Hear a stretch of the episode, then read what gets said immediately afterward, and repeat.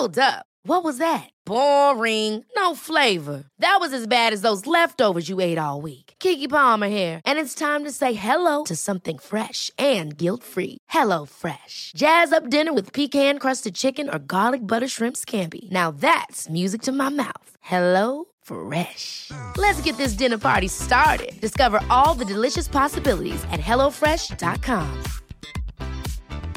Life is full of awesome what ifs, and some not so much, like unexpected medical costs. That's why United Healthcare provides Health Protector Guard fixed indemnity insurance plans to supplement your primary plan and help manage out of pocket costs. Learn more at uh1.com.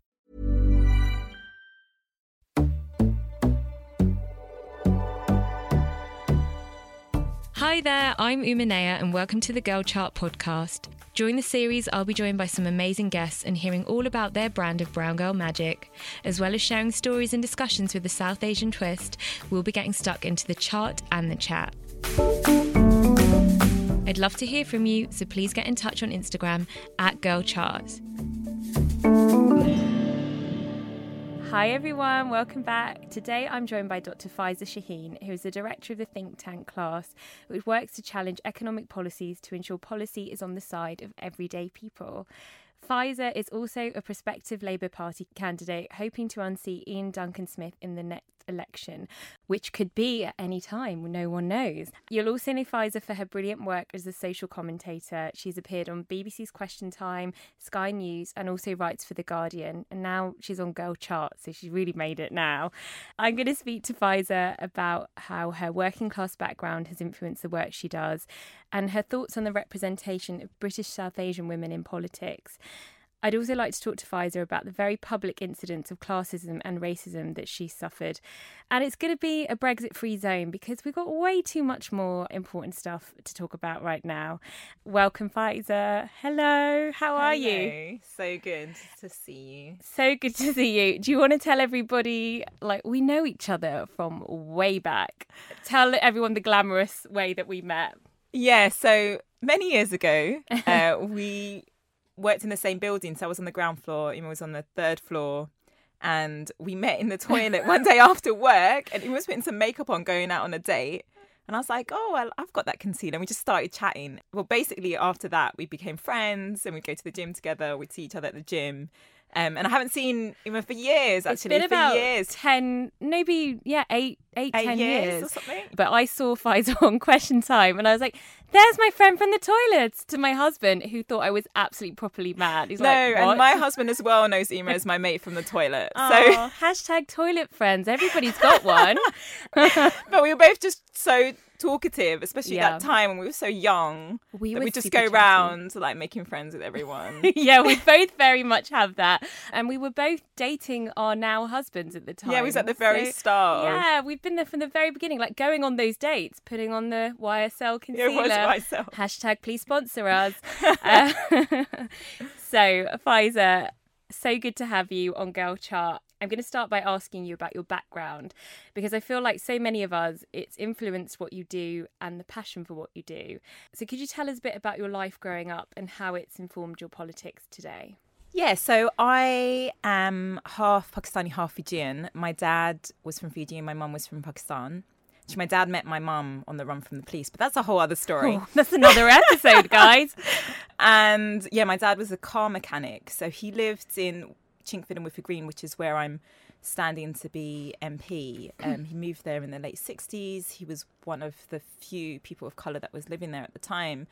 Um, and when we were born, my brother, sister, and I in the 80s, um, we grew up uh, with not a not a lot. You know, we were one of the ones that would be waiting for the checkout lady to come and mark prices down. And my mum was she was a good spendthrift. She was very good with um, making money stretch. We'd be down at Walthamstow Market getting her fruit and veg. And I I mean, to be fair, Pakistani food is is easy to cook in bulk. We didn't grow up with a lot, but and and so we were in a quite a mixed neighborhood. There was quite a lot of white working class people, but there were also some people that were a bit better off. And it actually did really inform my childhood um, and my politics. I guess at the time when you're growing up, you don't really know. You don't talk about issues with money. And my mum was pretty good at hiding it from us and the stress that she had. I think the thing that did really mark our childhood was that my dad was extremely unreliable and we had to just like move homes a couple of times and we lived I think the first time I really realized that we didn't that we were in trouble was when I was 9 and my dad had kind of left us in this house that would otherwise be sort of considered a condemned house and um, Really? it was it had we had no heating and my brother and sister and I used to get into the same bed to be warm and he just went off on some affair and it was just you know now I walk past that house quite often actually and I look at that house and I remember that and now you know in my work I've gone to the ambassador to France's house you know it's Yeah. it's sort of insane. So, you know, my politics and even all of my research has been very informed by seeing both ends of the scale because from that, I got into the University of Oxford, going to local state schools. I had some inspirational teachers, and my mum was very, very good at encouraging us. And so I went to Oxford and I was exposed to the super elite and wealthy and just experienced a very, very different lifestyle. I mean, one that I couldn't afford, so I got into loads of debt in, at uni. But even just how often they'd go out to eat, and you know, not being able to keep up with that. But yeah, so my politics is very much informed by living inequality, which most of us don't get to do. Most of us don't see both ends of the yeah, scale. it's, it's kind of it's good that you're able to talk with so much personal knowledge of what it actually is like, and I mean, I think that helps people that you're helping because you're not looking from a uh, imagined viewpoint. You've experienced it, you've gone through it. I mean, it's so rare for people in the position that you're in to have actually experienced those inequalities. You're challenging Iain Duncan Smith for a seat in your home constituency of Chingford. Why was it so important for you to represent your own town? so being a politician isn't really much of an enticing prospect. Yes. Everyone at home would be like, you know, the amount of my friend, and the amount of people that have said to me, why are you doing this to your life? Yeah.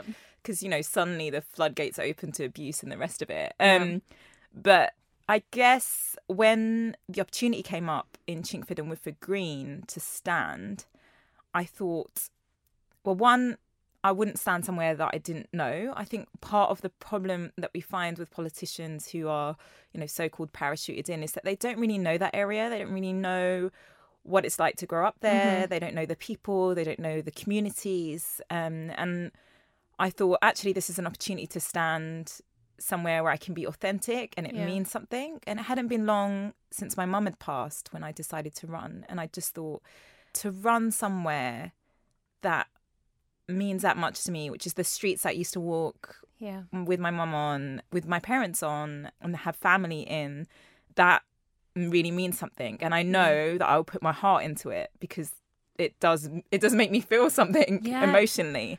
Um, and so I just thought if this is going to be meaningful, because it's going to be hard, but if this is going to mean something, and if I'm going to, you know, work as hard as I can to win this, then it, I think it has to be where I grew up, and also Iain Duncan Smith, because I know that his policies affected so many people in this in this country.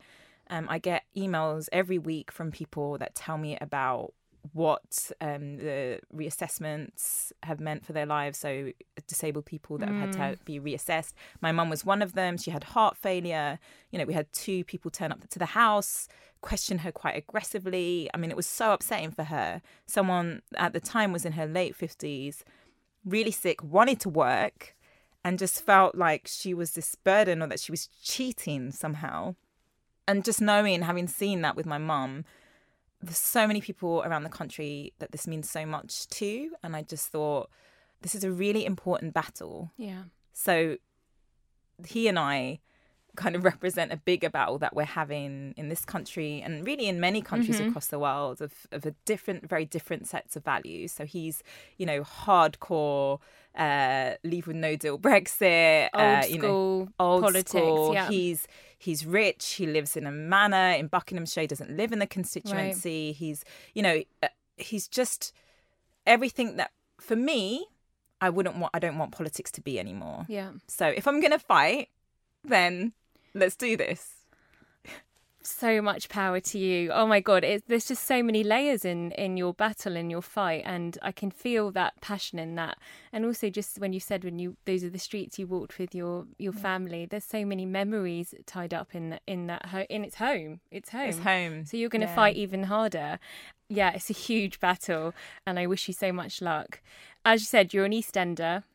Last year, you were very publicly mocked on Twitter by a Sky News journalist, we're not going to say his name, about your accent and accused of dropping T's to hide a posh accent. Obviously, I've known you a long time. Listeners, I can assure you her accent's real. It's mine that's fake. In it. Do you think the awful classism you faced would still be happening if you weren't brown and a woman? No, I mean, I think it's probably intensified because I hit a number of trigger points for people. Boxes. you know, some people find it difficult to listen to women, whether they they they say all their teas or not. Yeah. And some people don't want to hear from you know Muslim women in particular. So I I think I get it more. Um, but I think what's interesting about it is that classism or that kind of class prejudice seems to be something that's okay. And so, whilst people might think twice about saying something racist to me, making fun of the way I speak mm-hmm. is somehow okay. And I will get it. Like last week, I was on Politics Live last Monday, and I must have had about 30 different tweets, messages, and emails and letters I get to my office basically telling me that I can't speak properly what? which is i mean when you think about it as well i'm really posh compared to like the people i grew up with Yeah. and that's like saying that speaking in a working class accent isn't speaking properly Yeah. which is so offensive and also the people that say you should you should speak properly when you go on TV it's like saying that you should be embarrassed about your working class roots and I'm not going to do that No. That's just so. I mean, first of all, who are the people who can write a letter to complain about that? It's just bonkers to me. got time on their hands Yeah, a lot of time. But yeah, you've got to be who you are. And we need representation from everybody, not just a certain voice. And they clearly got so many prejudices. Yeah, and I mean, it's always people that disagree with me that Yeah. say these things, right? And So they're picking, they're just clutching at things. yeah, Just to have a go, yeah. and definitely. And part of the reason I'm running is because I'm fed up of Parliament not looking like and sounding like us. Yeah. It just doesn't. It just doesn't represent us. So half of the Conservative Party, for instance, went to private school. It's still only 30% women. Uh, ethnic minorities are underrepresented by 50%. So why should I change who I am? I'm exactly the sort of person that should be speaking out, that we should be listening to. Yeah. We just need more working class people. And part of the reason I'm here with you today, apart from that, I was really excited to see you, is because, you know, I want to say to other Asian women out there, we've got to come forward, we've got to stand up because whilst people will mock us, and they will, uh, we can't wait any longer Yeah. one of the underlying reasons we're in this mess is because this country, whether you look at the media, whether you look at justice, judges, whether you look at who's on telly, are are almost exclusively from the same backgrounds. Yeah. um, It's very identikit. I think also something you've said just resonated with me because my my father uh, worked inequalities for local governments since the early seventies. I've been very proud of that. It's a shame that things haven't changed that much. Where people make decisions and you know powerful positions, you're not seeing a representation of a society. It's just still very the few who look the same. I And think perhaps the best example of that actually is the cuts, the austerity policy of the nine year, in the last nine years. Yeah. If there was someone at that table uh, who was a disabled person, Mm-hmm. Do you think that they would have come up with the cruel policies that they have? Mm. If there were working class people there, they wouldn't have been able to get away with an incredibly regressive policy that has hit working class people Yeah. and working class women, ethnic minority women, the most because our voice isn't at those tables, Mm-hmm. that's why we're getting decisions that are skewed towards the status quo and protecting the rich. Yeah. I think that idea of representation in every walk of life, a lot of companies and businesses are starting to see the the flaw in not having somebody from every walk of life because decisions get made. Even advertising campaigns go out and you'll think, who signed that off? And also, do you Like remember? The- advert. Yeah, do you remember the Beyonce story from the other day about? Uh, I think it was Reebok and Adidas, and she walked into Reebok and uh, they wanted to sign a contract with her, and she said, "There's nobody here who looks like me, so why should I?" So in life, I often think, what would Beyonce do? So it's so true. It's so true. On that same theme of representation, personally, I identify with what you're saying about needing more women in positions of power where policies are decided. And then, as a child of immigrants, I also believe there should be more BAME representation in all of those same areas. Do you ever feel under pressure to choose a particular viewpoint when you're campaigning about various issues? No, I think it's really important for me not to put different types of equalities against each other. I think mm-hmm. one of the things that has been really effective, effectively done is almost like an equalities war. That like Yeah. race is more important than gender, Yeah. no, gender is more important than race, or you know, class is less important. And actually, that word intersectionality, the point that all of these identities can result in discrimination and it's often the overlap between them. And for me, as an economist by training, it's really understanding the way in which the economy is making sure that those inequalities stick. So mm. why is it that black men are disproportionately on zero hour contracts, for instance, right? The economy itself is acting in a racist way. You know, mm-hmm. why is there so many women that are paid so poorly in social care when social care is such a valuable sector, right? Looking after our parents and grandparents, looking after our kids, and yet there's some Yeah. of the lowest paid jobs. Is it because they're women? Yes, it is because they're women, because the mm-hmm. economy is sexist. So for me, it's always to say, look, we need to un- understand the underlying root drivers of those inequalities we see. And we have to understand both the way in which the economy is working and we need to understand prejudice. And prejudice, if they don't like me because I'm a Muslim, they're probably not going to like someone also because they're Jewish or a woman or, you know, so, you know, really it's about bu- building solidarity amongst groups um, that understand what it's like to be on the receiving end of bad policy Yeah. or prejudice. And to be on the outside. Hey, it's Paige DeSorbo from Giggly Squad. High quality fashion without the price tag. Say hello to Quince. I'm snagging high-end essentials like cozy cashmere sweaters, sleek leather jackets, fine jewelry, and so much more. With Quince being 50 to 80% less than similar brands. And they partner with factories that prioritize safe, ethical, and responsible manufacturing. I love that. Luxury quality within reach. Go to quince.com slash style to get free shipping and 365 day returns on your next order. Quince.com slash style. Ever catch yourself eating the same flavorless dinner three days in a row? Dreaming of something better? Well, hello fresh is your guilt-free dream come true, baby. It's me, Keke Palmer. Let's wake up those taste buds with hot, juicy pecan-crusted chicken or garlic butter shrimp scampi. Mm. Hello Fresh. Stop dreaming of all the delicious possibilities and dig in at HelloFresh.com. Let's get this dinner party started. Hey, it's Ryan Reynolds, and I'm here with Keith, co star of my upcoming film, If, only in theaters, May 17th. Do you want to tell people the big news? All right, I'll do it. Sign up now and you'll get unlimited for $15 a month and six months of Paramount Plus Essential Plan on us. Mintmobile.com slash switch. Upfront payment of $45 equivalent to $15 per month. Unlimited over 40 gigabytes per month. Face lower speeds. Videos at 480p. Active Mint customers by 531.24 get six months of Paramount Plus Essential Plan. Auto renews after six months. Offer ends May 31st, 2024. Separate Paramount Plus registration required. Terms and conditions apply if rated PG.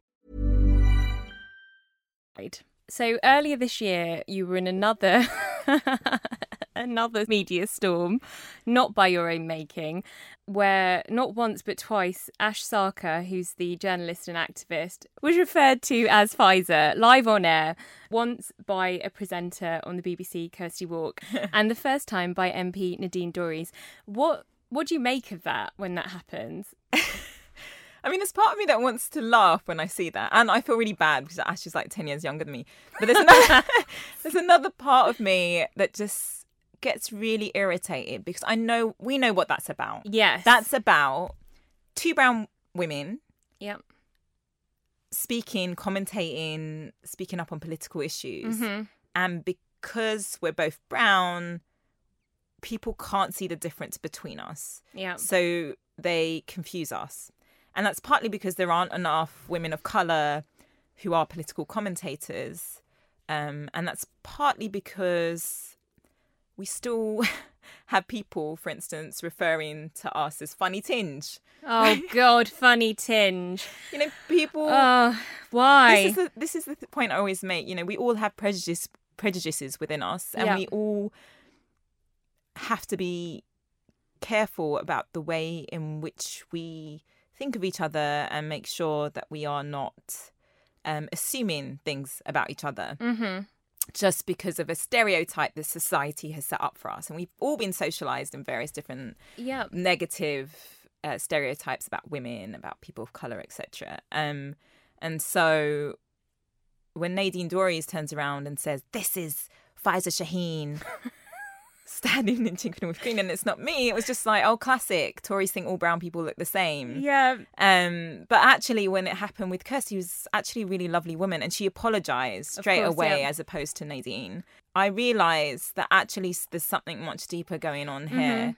This is an ultimately an issue of representation and lack of. And if people get more used to seeing different types of brown women, and Ash and I are from different parts originally of South Asia, and we look very different, They'll be able to tell the, they'll be able to tell the difference. Listeners, we are definitely Ash. If you're listening, we want you on the show. We're going to do a conversation, another About episode. same, same. Yeah, they all look the same with the three of us because I have so many stories of the same experience when I've worked in television as well.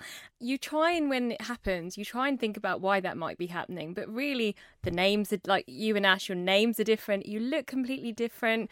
You sound completely different. And it is really just based on the fact that you both have the same ish colour skin or a tinge. Yeah, exactly. So we laugh at it, but actually, it does, when you really think about it, it does start to make you feel quite upset because the it's second time I just thought it happened, I just actually felt really insulted. Yeah. Because Ash and I both work really hard. We do different types of work. We have Yeah. different types of opinion, um, and we both speak out. And for that not to be recognised, for you just to be merged into any brown girl, it's really offensive. awful. and it and it's like, well, look, you know, we've been out here working twice as hard as uh, as my parents told me to. Mm. Yeah. You know, I've got a PhD. I've been doing this for years. I've written countless publications. And yet for you, you can't even be bothered to recognize my face. I go on Newsnight constantly. And that was hard actually. That day I felt really offended. I, I can understand that, and obviously, like so many of our listeners would have experienced that uh, in this the same the that same for you, thing. for you but- I'm not an individual person. Yeah, that's why it feels so painful, and for you to have for it to happen on a public, in the public eye. of it- I mean, there's been so many other examples recently where people have tweeted the wrong picture of somebody. Like it needs to change. Um, and yeah, Stormzy and Lukaku or something? There was like they put a different. I think, there it was, a Lenny front. Lenny Henry one as well. Yeah. Like there's been a lot, and I mean, Nadine Dorries said that Chris Eubank and was it Chuka Umunna look the same.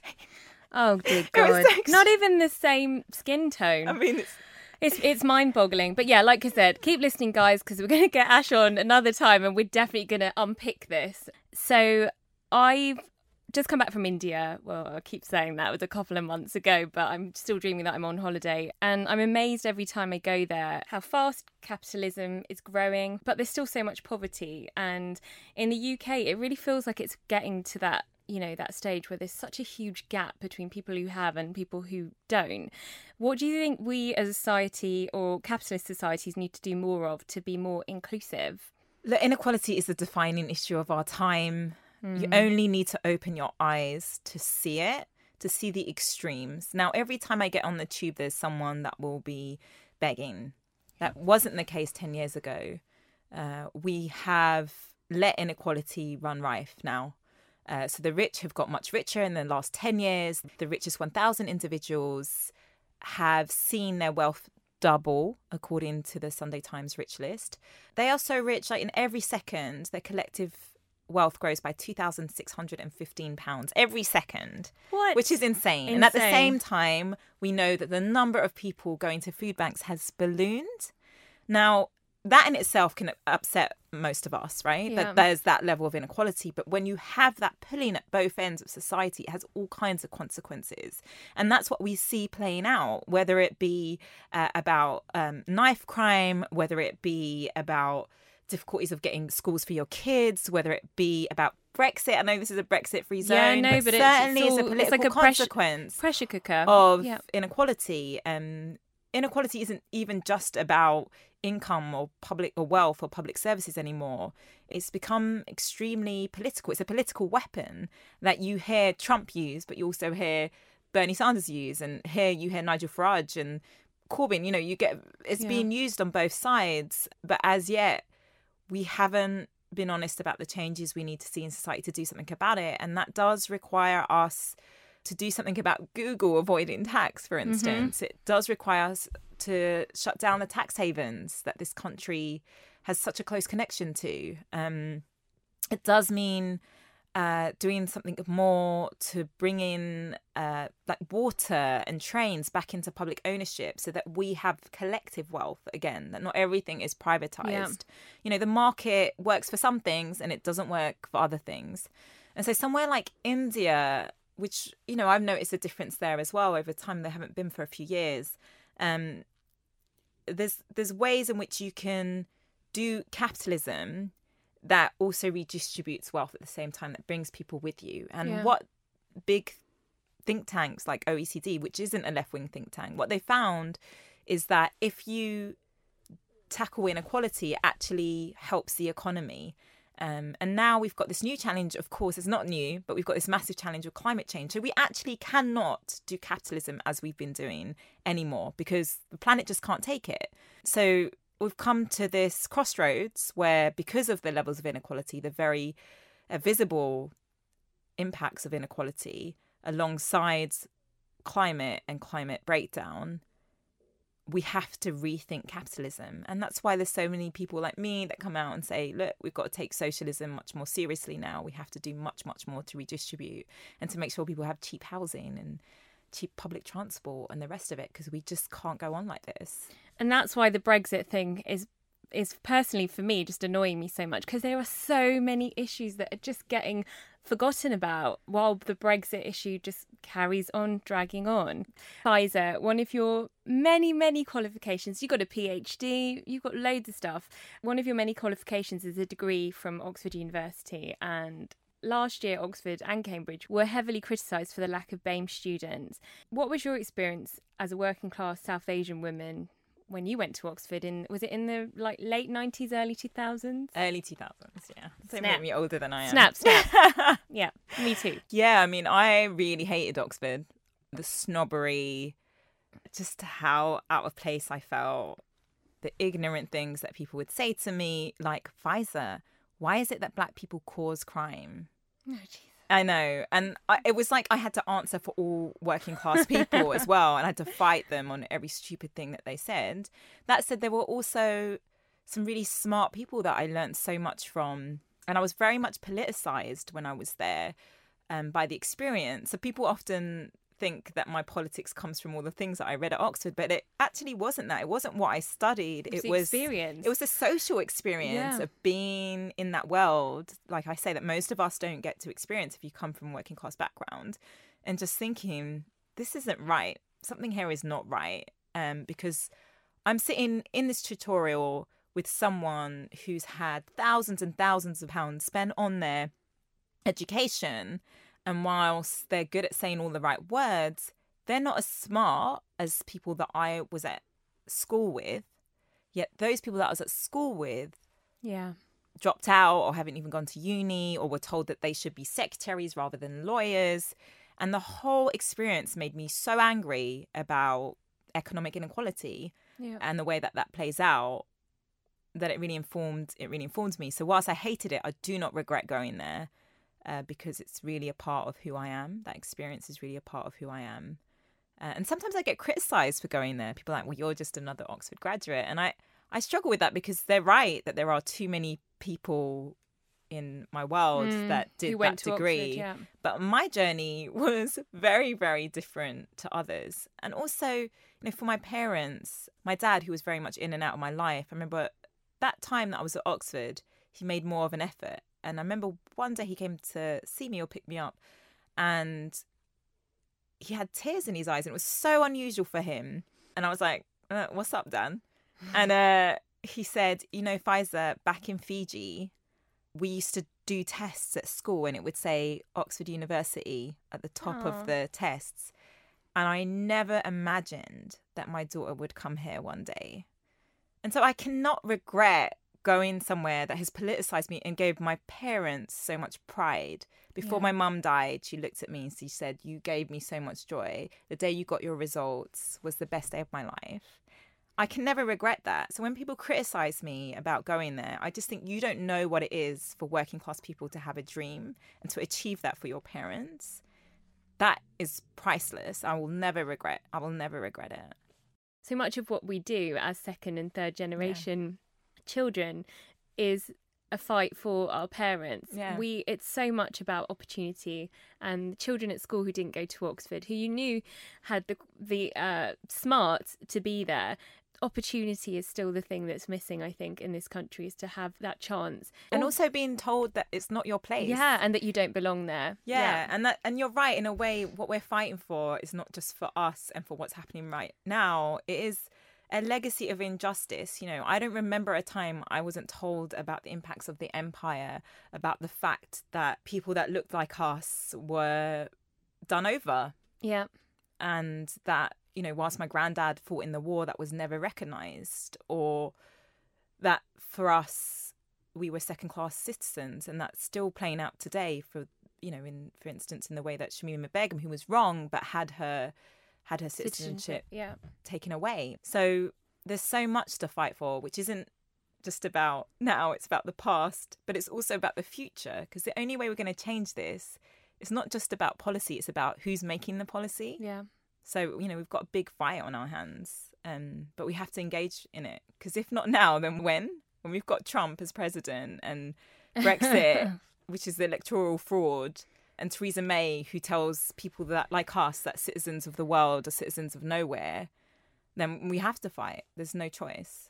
Stop the world, I want to get off. so, as we've highlighted, it's not easy campaigning, putting yourself out there and fighting for change. What keeps you going, even though you're getting horrible letters from people and tweets and trolls, as the kids say?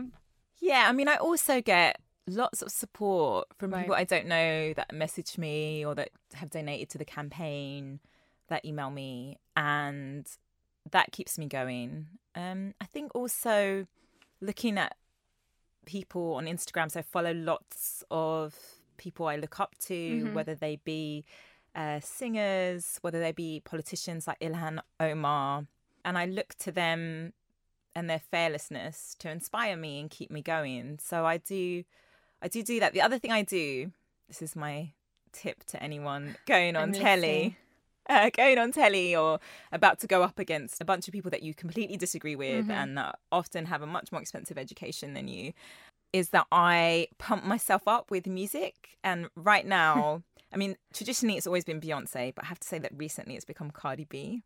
What? Yeah. This is again another episode, not Solange. I pumped myself up for this. I love listening Solange. I do love Solange, but I just find like I The need a bit of fight music Yeah. because I know that I'll walk in, they'll ignore me in the green room, like Right. I'm just someone not worth speaking to. But when I go in that studio, they're gonna know about me. So you have like your Sasha Fierce moment, essentially, Exactly right. So you have to pump yourself up for these things, and that and that keeps in that moment. going. And again, like again, these fearless women that have achieved so much and you know get hassled for it. I yeah, I look to them and just think, well, look, we're doing this together. We're moving forward together, and um, we've all got to do our bit in that. So, and this isn't. Sometimes I also tell myself it's not really about me. It's about the bigger change that we need to see yeah. in society. So I can't waste this platform that I'm so lucky to have that most people from my background don't get because then I'm just letting down, you know, everyone that has contributed to me being here. And there's been a lot of people, like old teachers that I've seen now and they're really sweet. They're still there at my old schools who are just so excited to And see how well you're doing. It's really sweet. They're just so excited that I might be the MP there. we have to wrap up, but you know, you are fearless, and thank you for all the work you do just to make this world a better place for everyone. I know we've had to rush through a lot, but I really hope our listeners got to a chance to see, regardless of their politics, got a chance to see why you're so inspiring and why you're inspiring so many people to keep fighting against inequality. So please come back again because there's so much more to unpick and analyze and and understand especially as british asian women and and actually to like you said be in those roles where you know we traditionally wouldn't be in politics and in government and i really hope you get your chance to go to battle soon i'll be i'll be cheering you on Thanks, listeners, for listening. And uh, I have to give a shout out to Aaron. Thank you, who's been producing us today. And we'll speak to you really soon.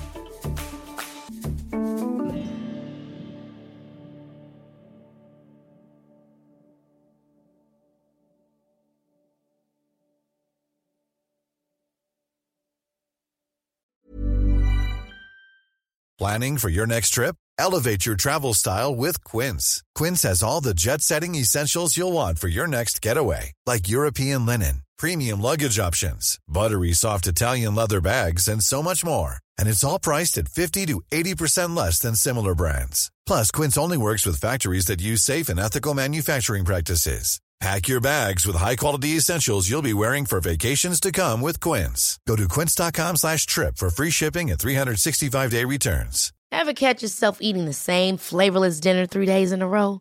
Dreaming of something better? Well, HelloFresh is your guilt-free dream come true, baby. It's me, Keke Palmer.